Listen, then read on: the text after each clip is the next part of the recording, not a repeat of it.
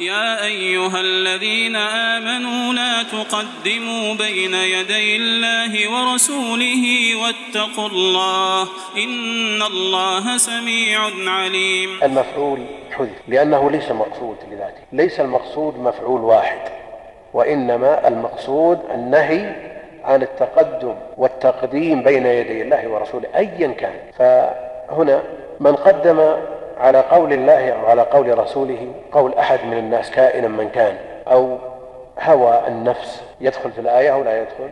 يدخل. لأنه مما يتناوله العموم. لا تقدموا شيئا كائنا من كان. ولو كان القول لأبي بكر وعمر.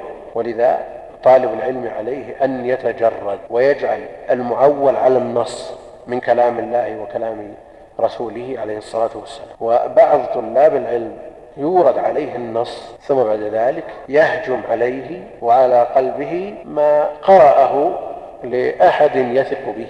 يعني قرأت شيخ الإسلام ابن تيمية مثلا كلام وشيخ الإسلام إمام محيط مطلع فالثقة به قد تجعل الإنسان أحيانا يلغي فهمه أو يقرأ كلام لابن القيم رحمه الله تعالى فتجده يلغي فهم النص من أجل ما هجم عليه أو على قلبه من كلام شيخ الإسلام أو ابن القيم. ونضرب المثال بهذين الإمامين لأنهما من الأئمة الموثوق بعلمهم من الذين يصدرون عن النصوص. أما من تعلق بإمام وصار يقلده في كل ما يقول ويقدمه على النصوص مثل هذا لا عبرة به. وتجد الشخص المقلد الإمام من الآئمة إذا أورد عليه كلام بالنص تقول هذا الخبر هذه الآية آية في كتاب الله. يقول ولو الإمام أعرف هل مثل هذا يخطر على الإمام أحمد؟ يعني هل هذه الآية ما مرت على الإمام أحمد؟ هل هذا الحديث ما مر على الإمام أحمد؟ أنت تعرف هذا الحديث والإمام أحمد ما يعرفه؟ مش الإمام أحمد هل هو معصوم الإمام أحمد إمام أهل السنة بلا منازع ويحفظ سبعمائة ألف حديث ومع ذلك ليس بمعصوم وطالب العلم عليه أن يتجرد فإذا جاءه النص